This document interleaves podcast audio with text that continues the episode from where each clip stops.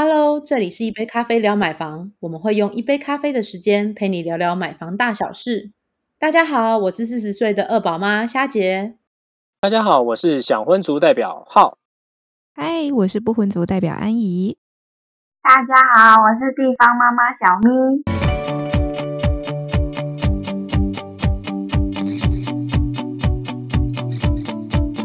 好，那首先要跟大家先说一下哦，那现在我们还都还在居家办公期间，所以呃，我们也都是分自各自在家里录，所以待会如果有稍微有点背景音，那请大家再多包涵。那我们今天就是刚刚大家有听到了，我们今天邀请了地方妈妈小咪来跟我们一起聊，那到底要聊什么呢？因为今天要聊那个以往在那个网络呃婚姻版啊男女版最常占的议题。那个到底是婚前要买房还是婚后一起买？到底要不要登记在男方还是登记在女方名下？所以，哦，我们今天我们今天角色都刚刚好，有那个有那个来宾地方妈妈，还有我也是那个 小家庭代表，我们还有个想婚族跟不婚族代表，所有的角色都都齐全了，那这应该很好聊才对，是吧？嗯，好，那我们还是一样，我们要。隆重的先欢迎一下我们今天的来宾小咪。嗨，大家好。那小咪，请你就是简单介绍一下自己吧。好哦，我是地方妈妈小咪，然后我还有二十二年的房贷，然后先生是一个女儿控，那我们总共就是一家三口这样子。女儿控是什么啊？女儿控，女儿控就是。先生回家就只想先看到女儿啊，老婆在不在没有关系，这样。对对对，就是这样，没有错，没有错。我已经感受到这个火药味了，怎么回事？那个，这个是不不论那个，只要是生女儿的，都都可能会有这种这种状况。女儿庆幸我生的是儿子吗？对，每每个男人都有希望，都有一个女儿可以去爱护，这样。真的，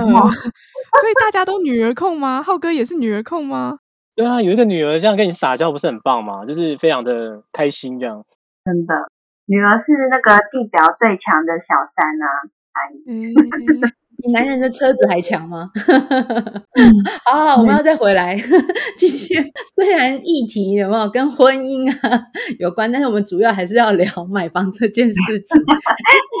好，那想想要问一下小咪啊，因为我我记得呃，你之前你们刚结婚的时候其实是住在娘家嘛，那我不知道说当初你们在结婚前在做这段的沟通讨论的时候，诶，考量点在哪边呢？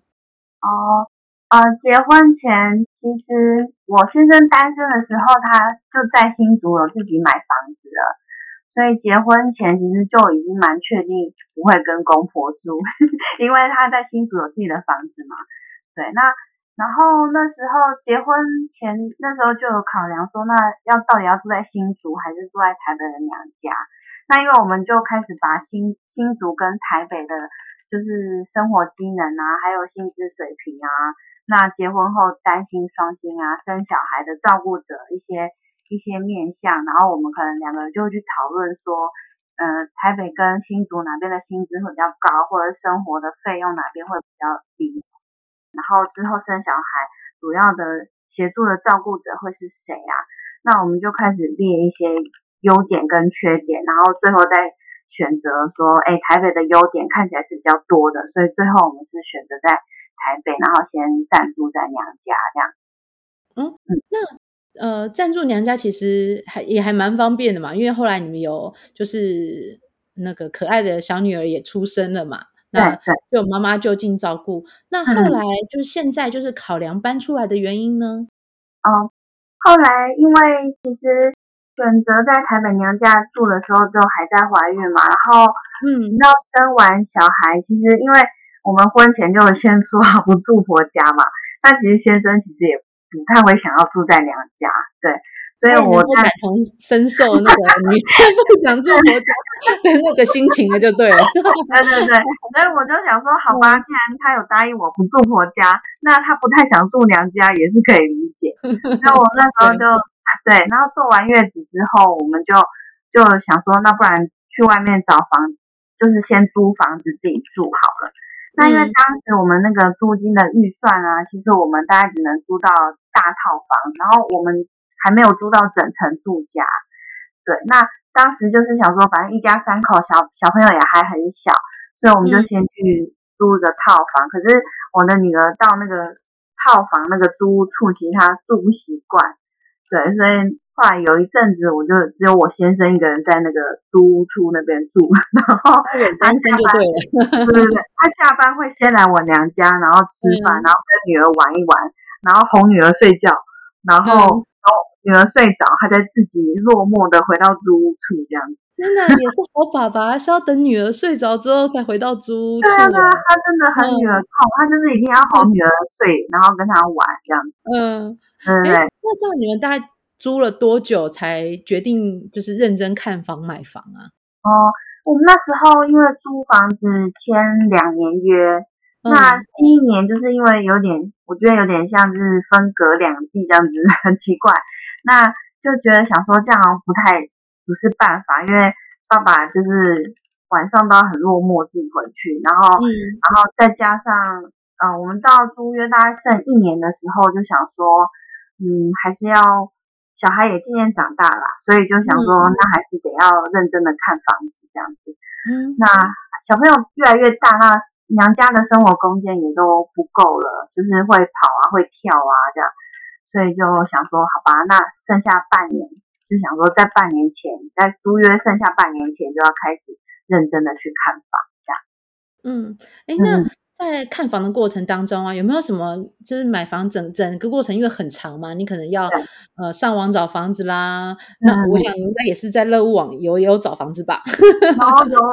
好好好。天天上，哎，那有没有整个买房过程当中，就是令你最印象深刻哪一段历程？你觉得你最那感触最深的？哦，呃，我觉得整个买房子大概就是，我觉得上网找房屋已经变很基本，而且就是会需要，就是会花蛮多时间一直在上网搜寻房子，对啊，因为上、网络上的资讯非常多，而且你可以一下子可能把自己的需求都往就是踢上去，然后直接做搜寻，就可以找出你可能有想要的物件，对。嗯那嗯，然后再来就会是安排实际安排看屋的时候，我大概就是周末都尽量安排在周末，然后一天就是大概最多会看到三间房子。三间很拼哎、对啊，因为那时候想说租约只剩半年，其实嗯。蛮赶的，对，然后就想说 大家赶快密集的找。那因为我那时候在，因为我是住娘家在南港嘛，那我嗯。那时候其实预算，因为南港的房价其实不低，然后当时的预算也觉得可能买不到，可能南港会买不起。对，像我们那时候就是有上网上了网找那个房子的时候，我嗯发现它底下有一个推荐那个南港附近，可是嗯是算性质的房子，然后这门牌号码其实不太一样，那个房价上就有一点点落差。那其实它其实就是离南港非常近的戏子。那我那时候才发现，哇，原来有有南港附近的这么近的戏子，其实它算是南港的生活圈呐、嗯但那时候我就可以大概骑，我后来是买到戏子的房子，但是离我娘家非常近，大概七分十分钟的摩托车就可以到了。哦，而且房价整整快几乎快少一半哈，对那个对房价真的对不对？真的真的，这样很省这样子。对啊，然后实际看屋的时候，因为我我觉得我的房仲也蛮蛮看得出我就是刚性需求很强的买家吧，所以当他手上有 Apple 物件，他就会马上问我要不要去看屋，可能他都还没在网络上去做曝光，他就会先私私底下问我说要不要先看，因为这个物件蛮多组买家正在看，对。嗯，嗯，感谢小咪。嗯。那因为我也 我们也都算蛮幸运，就是自己有住外面。但是我知道，像我们小家庭，如果要就像我之前买，不论是你可能会考量要跟娘家近一点啊，会考量到就是小孩的照顾啊，或是妈妈的照顾。那嗯我知道，就是其实我们之前听众也有也有来问说，哎，那这样子是不是也要跟长辈住在一起或住附近比较好？那其实在这边会给大家建议哦，其实呃，当然还是要看就是自自己的需求跟家庭状况。其实我觉得并没呃，住有没有跟长辈住在一起，其实都有它的优缺点呐。就是优优点一方面就是像像你可能住得近，所以小孩可能可以白天的时候委托妈妈就是照顾一下，嗯嗯嗯，那那或者是也还可以偶尔一起吃个饭，我觉得也是不错的事情。嗯啊，住在一起，其实老人家有时候有伴啊，你也有时候也不会太担心他。就像疫情期间，大家都居家生活，对啊，对，然嗯后那如果没有住在一起，你就会担心妈妈说啊，那他会不会不敢出去买菜啦，或是他会不会自己爬爬照啊？就是嗯嗯。那浩哥现在这个阶段要考量的点应该也不太一样吧？哦，对啊，因为听朋友讲也是听了很多不同的故事，譬如说，呃，先生就是一直坚持要自己买房，然后太太就嗯说、好啊，那我们现在就赶快努力。结果偶然就是在，因为一定要去双方家长要去提亲嘛，要去了解状况，所以呃，呃未来的那个岳父就说，哎，那你你想买哪边？你跟我讲啊，那我去，我我我说不定有认识的。然后就是用这种比较婉转的方式，然后其实就是后来才从女朋友那边才得知说，其实就是你想要看的那一区，爸爸这边就全额赞助这样子。然后说哇，这个也太好了吧！对，然后可是男生好像就不同立场，因为我朋友后来就就就就把这个事情跟我讲。那我的想法是说，诶，如果可以少奋斗一下也是不错啊，因为因为毕竟将来是就就是一栋房子嘛，你就少少奋斗很很多。可是我朋友的考量就是，他觉得这样好像他有点抬不起头。虽然说老婆跟我老婆一定不会这样想啊，女朋友一定不会这样想，可是你会觉得说，其实那个不是你自己努力来的，你会觉得有差。对，所以真的是买房那个感受不一样、欸。比如，所以我才知道说，呃，有些人他在买房的时候，他一定会先跟另外一半先确定好说，哎、我们将来那个房贷要怎么去一起去去缴啊，或者是说，呃，房子的登记要怎么去归属啊？原来，原来这其实有一些学问。那我自己现在在想说，这个题目有点难。虽然说我也是呃怕老婆一族，就是 爱女友一族这样的，但是我还是尊重是尊重，对对对对对，尊重那种，所以但所以我也我也是会很想要知道说，这中间的差异到底会是什么？呃，有关就在婚前讨论啊。其实为什么刚刚一开一开始就是说这是那个婚姻版或男女版最常占的问题，因为他大家就会举例说，那其实是不是在结婚前，就是很多女生啊，就是呃会希望男方先付头期款买房子啦，然后女方付生活费啦。那当然有一好也应该说这样子好像都很这样往这边期待，但是女方有时候也会有担心说，呃，那之后就是如果呃情感有什么样生意的话，那到底房子是共同归属呢，还是是分开来？其实这都是大家常在那边讨论的话题。这样，所以其实就是还是要看彼此讨论的那些过程的想法嘛，对不对？呃，对啦，其实呃，因为其实有分非常多，就是呃，比如说你是在婚前买，那婚前买可能会有，比如说那是不是共同登记？好，那或者是说可能是在呃婚后买。好，那那当然，因为其实呃，登记在谁身上，或者是一起负担，那当然因为呃，贷款只只会有一个人，对，那这实际上是会有很多细节上的差异的，对。那我知道安怡之前有研究，有研究过，要不要请安怡这边来跟大家说明一下？哦，好哦，我又来了，我也是小超在旁边 偷瞄的研究。Q 你，你俨然已经是我的专家了，有没有？好，跟大家讲一下，就是大家都如果是婚前还是情侣的状况，大家可能会评估说什么，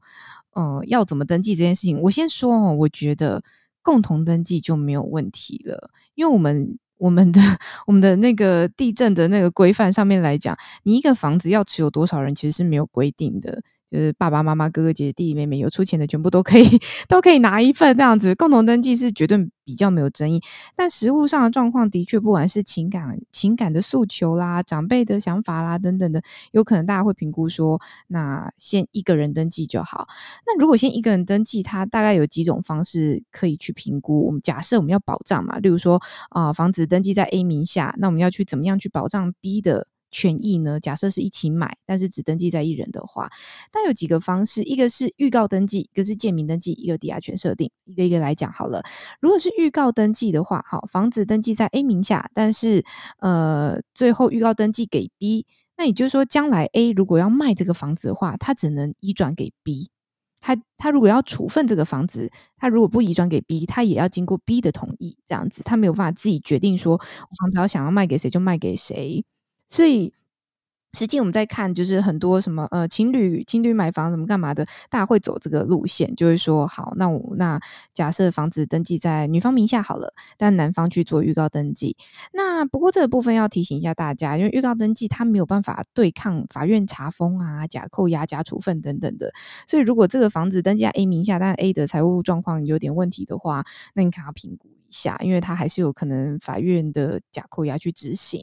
好，另外一个部分就是借名登记，借名登记什么呢？简单来说，就有点像是人头啦。借人头，假设说房子登记在 A 名下，那 A 当然他之后如果要卖房子的时候，B 就可以跳出来说：“哎哎哎，这房子其实是我出钱的哦。”那怎么样证明他有出钱？借名登记在 A 底下呢？B 就要出示他的相关的付款的证明，包含他的金流的状况啊，然后缴款的收据啊等等的。那因为这部分涉及举证的部分，而且他。其实就是要对簿公堂去吵闹了啦，也是撕破 脸之后，可能才要走到这一步。状况上面是会比较复杂，你还要举证的问题，所以一般来说会觉得风险比较高，那比较不建议用这个方式。那再还有一个方式，就是抵押权设定。抵押权设定其实大家都可以理解嘛。一般我们抵押权，我们买房子，然后可能贷款八成，那抵押权设定就会是在呃银行。那它等于在做一个抵押权设定，变成是仅次于银行的第二顺位的债权人。所以，假设你房子登记给 A，那 A 将来他要去做这这个房子的，就把它产处分产权啊、卖掉啊等等的，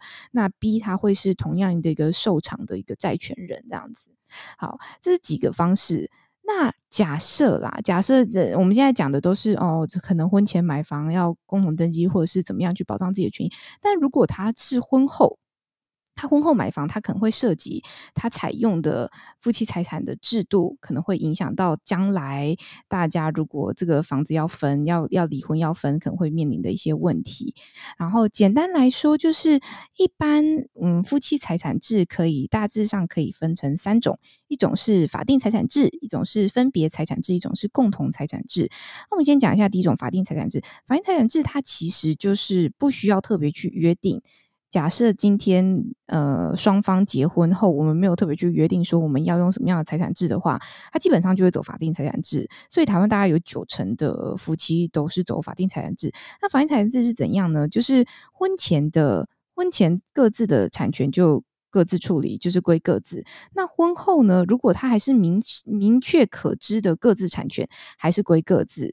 那听起来就是婚前婚后没什么差。那它差在哪里？差在当你。离婚的时候，如果离婚的时候呢，他会有一个所谓的剩余财产分配请求权。假设今天是 A 跟 B 好结婚，然后离婚之后，A 剩下的剩下的财产有一千万好了，他必须那 B 就可以说我要请求剩余财产分配请求权，把这一千万分一半。给五五百万给他给 B 这样子，那这个剩余财产的分配就包含了动产跟不动产，也就是说，这房子假设房子是登记在 A 名下，他因为有这个 B 有剩余财产分配请求权的部分，他可以跟 A 索求这个房产的一半的获利或价值这样子。好，所以这是大部分的台湾的夫妻会遇到的那个财产制度。那另外一个就是分别财产制。分别财产制其实跟前面讲的法定财产制内容大致上全部相同，最大的差异就在于它没有所谓剩余财产分配请求权。也就是说，当今天两方决定说我们要离婚了，那就是各走各的路，然后钱都划分的干干净净的，那谁比较多钱，谁比较少钱，都一点意义都没有，因为。该是谁的就是谁的，谁也拿拿你也没有办法拿到对方的钱这样子。所以如果今天房子登记在对方名下呢，你也拿不到。然后最后一个就是共同财产制，共同财产制就是相对于刚刚讲的分别财产制，它就是所有的财产都结合在一起。那将来如果要分开的时候，就是呃双方要离婚的时候，财产就会各半。例如说，假设 A 有一千万，B 五百万好了，好那。两个人变成共同财产制之后，就会合计一千五百万。那将来要分开的时候，就一千五百万除以二，然后一人拿一半走，这样子。嗯，我这边有一个近期朋友的案例，他是这样，他们当然感情走到最后啦，他然后他们是有小孩，然后正在讨论协议离婚。那当然女呃，就是其中一方这边，他其实因为等于是呃呃。呃，等于应该是说小孩就会要跟爸爸住。然后，呃，女方这边就会决定要自己搬出去住。那所以他们一边还在，因为有小孩，其实谈离婚的过程就会比较冗长。那不包含，比如说以后小孩怎么，呃，怎么怎么照料啦，然后生时间上怎么分配啊，其实要谈的呃事项非常的多。那当然，因为女方后来要搬搬出去住嘛，所以他其实他们在讨论的过程当中，其实女方就已经开始在找房子了。好，那那我朋友他就一边在找房子，但是呃，就在他们还没签字离婚之前，他其实就已经看中一间房子，也要正准备签约了。那当然，就像刚刚艾英讲的，其实全台夫妻九成都是法定财产制。就其实都没有特没有特别约定，好，那当然他也就会呃，因为在谈离婚嘛，虽然协议离婚，大家还算是和平相处，那不过他的律师到时候有建议他啦，就是以避免后续有财产上请求分配的这这个问题，所以就呃呃建议他，他如果诶他现在就决定要买房子要签约了，那请他跟他的就是呃。先生就现在前夫先去法院先去办，就是呃夫妻财产分别制。那办完生效了之后，再去买房。那当然呃，到时候就等他们再谈完之后，再去签字离婚。那所以也好歹他这这一路，他当时跟我分享的时候，我觉得也还算蛮幸运，就是还蛮顺利的。那他前夫就是诶也也陪同他先去办了夫妻财产分别，把他们的原本的动产啦、不动产啦，就是各。该是谁的就各自都划分好，然后他就让也让他顺利买到了他后来居住的房子，然后他们才整个把所有的细节都谈完，然后做协议离婚，算是还蛮诶，也该怎么说，还蛮 圆满，大家都和平 相处的，完成所有的手续，就是就是好好聚好散的代表，好散了，对对对对对。大姐朋友讲，这个其实是很实务上的做法。虽然说夫妻可以一起去约定分别财产制，但万一他这个朋友他先买了房子，然后他再找先生一起去分别财产制，先生一看什么，你买了房 房子，我就不要跟你分别财产，就有一些这样的风险。风险，对对对对对，嗯，所以这实物的做法也给大家参考一下，这样。对，一一切都就是好聚好散，这样最好了。哎，那今天听了这么多呃共同财产的部分啊，那小蜜你之前也有去了解这样的资讯吗？还是说其实今天就是你第一次听到相关的那个内容？哎，我这今天第一次听到哎，因为因为我先生单身的时候就买了新竹的房子嘛，然后我今天这样听完，我才发现。如果，然后我们是结婚之后才买细子的房子，那我听完才发现说，如果我我们之后 有如果要离婚的话，那我不能分他新新竹的房子，但他可以分我细子的房子，对不对？对，好像是这样哎。对，对，我是今天听了这个这一集的内容才发现，嗯，有有这件事情。啊，因为他单身的时候买的那个新竹房子就是他的名字。那当时那时候我们要买细致的房子，其实当时我也就买我自己的名字，对啊。所以那时候没有讨论到这一块，因为想说他名下有一个，那我名下就也有一间。但我很吃亏的是，我我现在就不能，我那时候买的时候就不能用一个，好像有个房贷的优惠吧，因为因为我先生名下有房子。所以我们就不能用那个什么青年购物贷款哦，对啊，对，嗯，那就只好，如果万一将来如果真的有意外的话，就是那个就是分别财产制先办起来这样，但是突然去办分别财产制，也还没有要离婚或什么的，先生可能会觉得很奇怪，就是风险，对对。不过我自己身边的经验是说，好像大部分都是呃男女朋友准备要结婚的时候，然后他们就会非常的焦虑，在到底是呃先生先买呢，然后后续太太去写协议书，然后可能就是每个月固定付房贷或生活费这些，还是说就是他们在。呃，买屋前其实就是只是可能就是借名登记嘛，那可能就是呃，还是两个人共同去负担这个房房贷这样子。因为我们知道房贷的申请其实也是要有一个呃，就登记名下那个人他去做房贷申请嘛，对啊。那所以其实大家也是会在一开始的那个时候会有点纠结啊。那至于是不是离婚才会想到，我觉得呃，也许我们当然是希望大家不要往那方面啊，因为是呃，人生这么难得，对不对？遇到一个这么棒的人可以在一起，那是不是就是持续圆满的往后走呢？这样。今天的资讯量其实是蛮多的。那如果你是跟小咪一样，就是呃，跟先生或者是男朋友一开始就是先从租房子，那后来有打算到买房子的话，有这样的过程，那可能在开始在买房的，包括申请贷款，然后包括呃财产权的这个分配上有一些不同的想法的话，那那其实这一集呢，希望可以帮助到你，然后做一些厘清哦。那如果这一集你还有一些想法，或者是觉得说内容上呢有一些不一样的意意见呢，那也欢迎就是直接呃上我们粉丝团，然后呃在粉丝团留言，或者是直接寄信给我们的呃客服信箱，我们都很乐意的回答你哦。那喜欢这一集的话呢，也请不吝啬分享给你的朋友，那也别忘了帮我们五星推荐啊，继续帮我们推广出去。那希望对买房的你都有一些帮助哦。那今天的节目就到这里了，谢谢大家。我们也要谢谢地方妈妈小咪来跟我们做分享，谢谢，拜拜拜拜。